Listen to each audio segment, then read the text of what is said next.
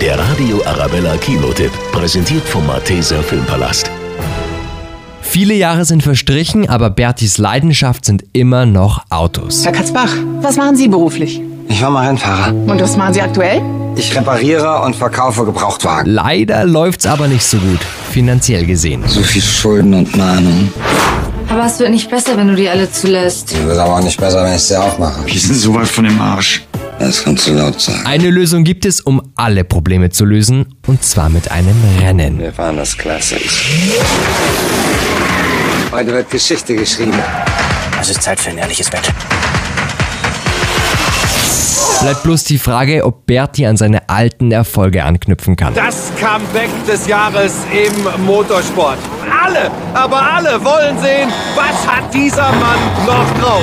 Kann er es noch einmal tun, so wie vor vielen Jahren? Manta Manta, zweiter Teil. Ein Autofilm, der nicht nur spannend, sondern auch ziemlich lustig ist. Rennfahren ist wie Radfahren, das verlernt man nicht. Ich hab Radfahren verlernt.